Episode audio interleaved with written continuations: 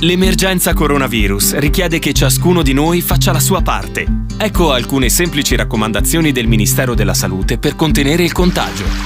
Lavati spesso le mani col sapone o con un gel a base alcolica. Non toccarti occhi, naso e bocca con le mani. Evita le strette di mano e gli abbracci fino alla fine dell'emergenza. Quando starnutisci, copri bocca e naso con fazzolettini monouso, altrimenti usa la piega del gomito.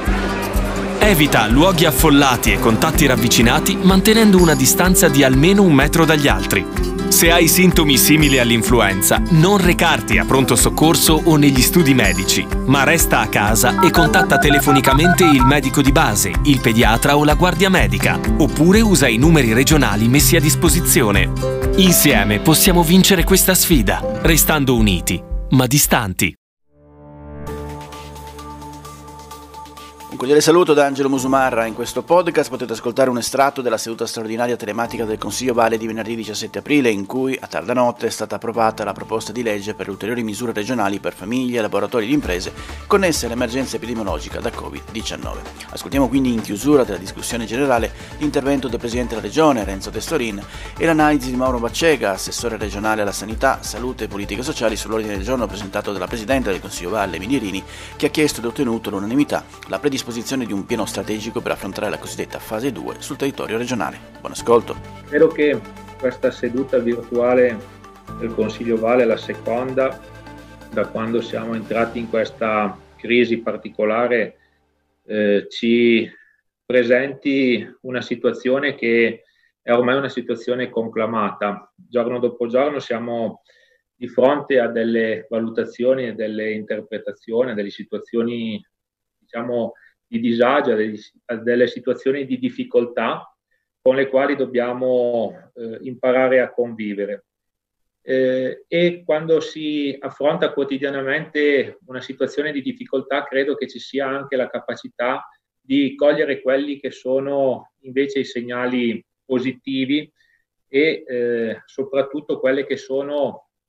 le eh, possibilità di migliorarsi strada facendo. Ecco, io oggi eh, raccolgo e leggo in alcune delle rappresentazioni che sono state presentate dai consiglieri, eh, alcune iniziative che evidentemente potranno fare in modo che il percorso di ripresa della nostra regione possa essere costruito e avviato in maniera opportuna. Credo che quello che oggi è interessante è pensare di poter eh, costruire qualcosa sulla base di una criticità che oggi ci attenaglia, attanaglia. Una criticità che non è assolutamente finita da un punto di vista sanitario, lo hanno ripetuto molti colleghi, che è una valutazione che io assolutamente condivido, quella di eh, cercare di dare delle risposte puntuali e delle eh, certezze dal punto di vista eh, del riuscire a creare i presupposti perché eh, una ripresa che sarà lunga e articolata e molto probabilmente anche disomogenea sul nostro territorio possa essere eh, diciamo costruita nella garanzia di una sicurezza sanitaria che è indispensabile. Eh, ho condiviso e apprezzato eh, e condivido eh, quelle che sono delle eh, visioni dove bisogna creare eh, un nuovo percorso che eh, innanzitutto garantisca alla nostra regione la possibilità di rappresentarsi come una regione che possa fare della sicurezza nelle in qualsiasi tipo di circostanza uno dei suoi elementi di forza.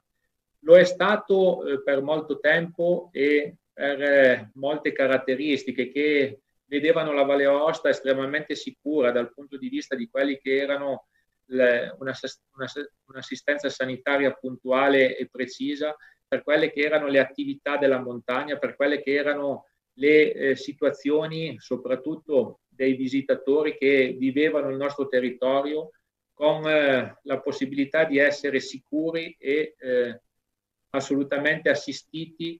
adeguatamente assistiti nel momento in cui avessero avuto delle problematiche. Ecco, in senso più lato penso che questo dovrà essere eh, il faro che illumini il percorso di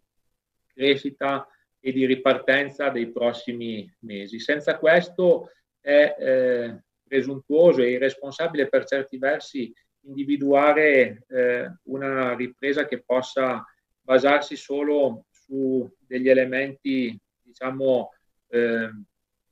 che eh, non coinvolgono anche l'aspetto sanitario. Eh, condivido eh, chi eh, vede in un approccio di rilancio della nostra economia non eh, esclusivamente attraverso degli interventi di sussistenza o assistenziali che possono essere caratteristici e caratterizzanti questo specifico periodo della crisi, che evidentemente confronta la popolazione con quello che è un eh, disagio inaspettato e repentino al quale bisogna dare eh,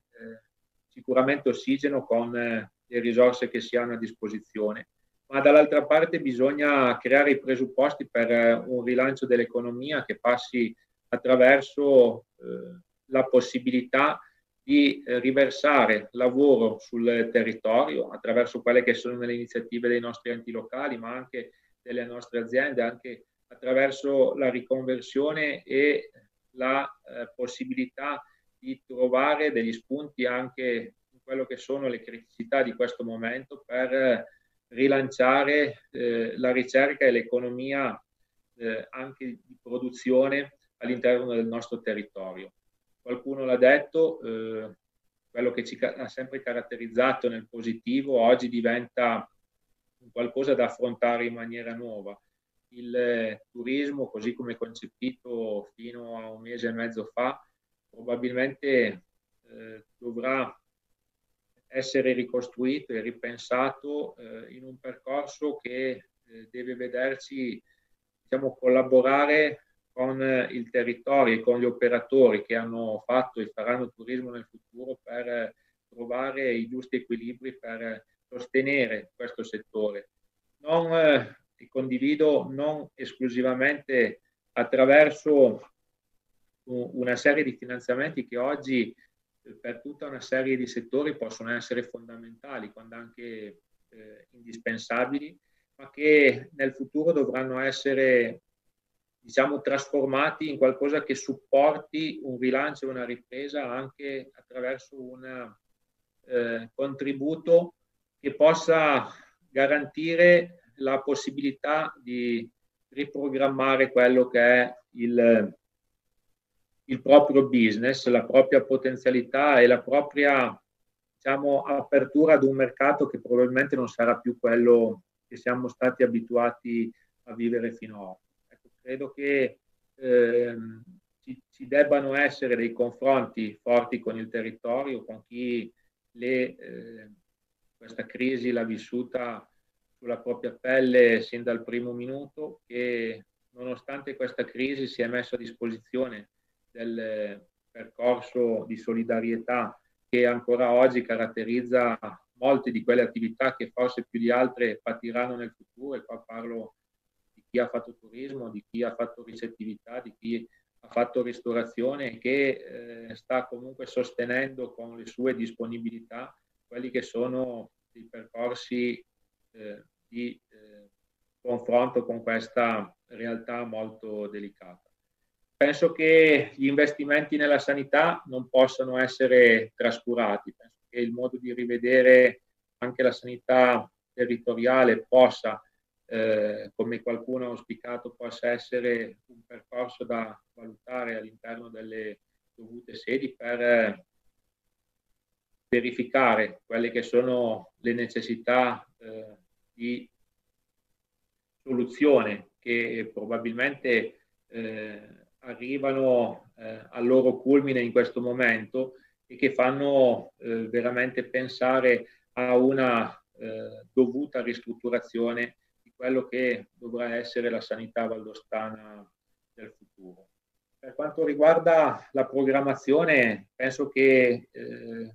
sia assolutamente corretto e coerente con i bisogni eh, dare avvio a quello che è un piano lavori importante, un piano lavori che eh, l'assessorato per quanto riguarda le iniziative da parte della Regione sta elaborando proprio per riuscire ad arrivare in tempi coerenti eh, con quello che potrà essere il momento di ripartenza ad avere le opportunità di mettere sul territorio delle iniziative che possano ridare slancio all'attività economica eh, regionale, così come le iniziative che dovranno essere contemplate all'interno del nuovo, della nuova legge che eh, andrà a riallocare eh, quelle che sono le risorse dell'avanzo di amministrazione importanti ma probabilmente non sufficienti per eh, dare riscontro a tutte quelle che sono le necessità del nostro territorio, dovrà tenere ben conto e ben presente la possibilità di diciamo, eh, trovare nel territorio stesso quei momenti per eh, rilanciare le attività economiche, così come qualcuno ha sottolineato e così come gli enti locali hanno proposto in un loro confronto con l'amministrazione regionale. Ecco, io mi fermerei qua. Penso che in questo periodo il lavorare sia qualcosa di eh, naturale e di eh, dovuto, non c'è niente di più e niente di meno eh, nel farlo quotidianamente con eh, quello che ognuno di noi può mettere a disposizione di questo percorso, con eh, eh, l'attenzione che bisogna dedicare alle problematiche sanitarie e all'attenzione che bisognerà sempre di più dedicare a quelle che saranno invece le motivazioni per, e le impostazioni per una ripresa economica che non, può, non, può, non potrà non essere presente nei prossimi mesi. Certo, un ordine del giorno sicuramente corposo che racchiude già di suo una serie di eh, spunti che erano già inseriti nel piano regionale per la salute e il benessere sociale che è in fase di eh, predisposizione e che purtroppo si è bloccato a causa appunto delle, della pandemia che stiamo vivendo. E direi che in Valle d'Aosta è ancora un po' prematuro parlare di fase 2, però è importante, collega, guardare avanti e, e sicuramente pianificare la riapertura.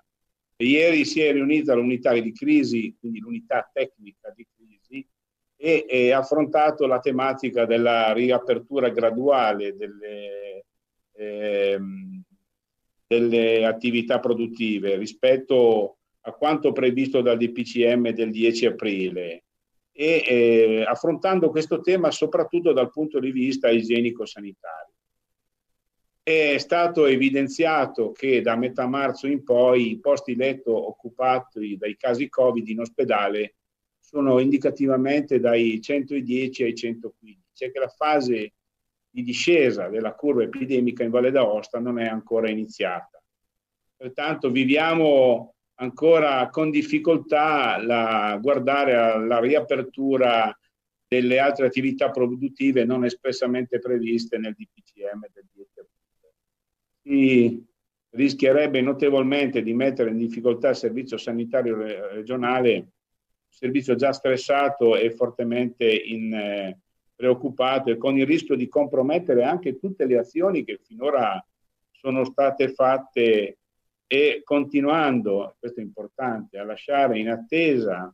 altri malati oncologici come i malati oncologici che sono in attesa o altri che sono in attesa di interventi, interventi chirurgici. Lo dico personalmente, ritengo che sarebbe opportuno arrivare almeno fino a maggio per capire meglio l'evoluzione epidemiologica. Certo, comunque bisogna iniziare a prevedere come consentire alle persone di tornare a quella che possiamo chiamare una pseudonormalità e che in ogni caso bisogna sottolineare che non sarà più come, come, come prima.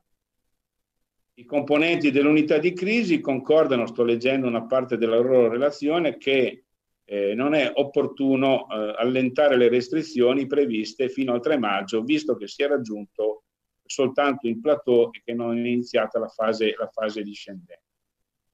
Eh, altro spunto importante riguarda appunto le strutture sul territorio. ma io credo che di questo la Giunta ne aveva parlato anche per voce mia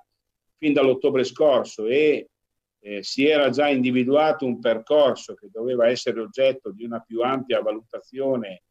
nell'ambito di una legge, ma eh, in questa direzione stiamo andando. Ovviamente quella di avere delle strutture sociosanitarie sul territorio, alta valle, media valle, bassa valle, Aosta e Cintura.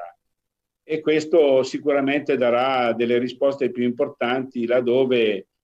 si prevede che purtroppo questa pandemia non, può, non si completerà nei prossimi mesi, ma potrà, potrà avere una durata più lunga fino a 18 mesi, ovviamente con toni, con toni minori. Eh, per quanto riguarda i magazzini sanitari, eh, vanno sicuramente monitorati. Noi continuiamo a eh, trasferire sia all'unità di crisi che all'USL tutte le iniziative che vengono sottoposte a questo assessorato, in quanto non siamo noi la struttura che può andare a ad acquisire il materiale. Per quanto riguarda eh, il riconoscimento remunerativo a tutte le professionalità coinvolte nell'emergenza, quella che abbiamo anche in giunta chiamato indennità Covid o indennità di disagio, eh, noi stiamo già lavorando, abbiamo già cominciato a fare delle valutazioni, lo abbiamo già evidenziato e bisogna arrivare a una proposta importante, una tantum per remunerare questo personale.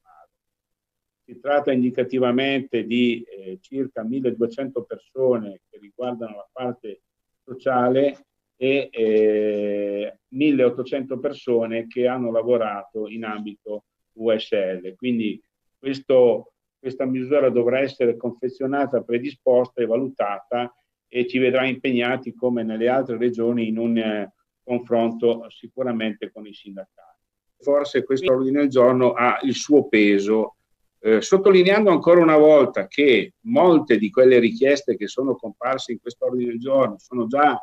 eh, in fase di attuazione o comunque già sono presenti in documenti che sono in itinere, come appunto il piano regionale per la salute e il benessere sociale, che sì è vero da fer- fermo da sette anni, ma che comunque dà eh, sicuramente con le, le, le novità messe in campo delle risposte, delle risposte importanti. Per quanto riguarda le strutture della sanità pubblica, certo sono tutte coinvolte, la dottoressa Verardo è eh, protagonista assoluta della unità di crisi e di questo importante lavoro che sta facendo sul territorio. Il responsabile sanitario dell'unità di crisi è il dirigente di igiene e sanità pubblica, il dottor Ruffier, quindi ci sono le figure è eh, sicuramente un consiglio importante quello di dire appena le cose si saranno placate, andare a individuare degli epidemiologici eh, di livello per poterci dare eh, dei sostegni, delle consulenze per andare ad attivare quello che è l'osservatorio epidemiologico da una parte di fare una struttura di epidemiologia più, eh, più performante di quello che eh, abbiamo, abbiamo in questo momento a seguito di questa pandemia che si è eh, rivelata. Quindi eh, rivedo la posizione per me, per il gruppo, eh, rispetto a questa, a questa, votazione dell'ordine del giorno e eh, propongo di votarlo. Ed è tutto per questo podcast, grazie per il vostro ascolto. Se ritenete interessanti i contenuti che avete appena ascoltato potete condividerli utilizzando i canali social di Aosta Press. Per ogni comunicazione potete scrivere a podcast-aostapress.it. Al prossimo ascolto, buona continuazione, state bene!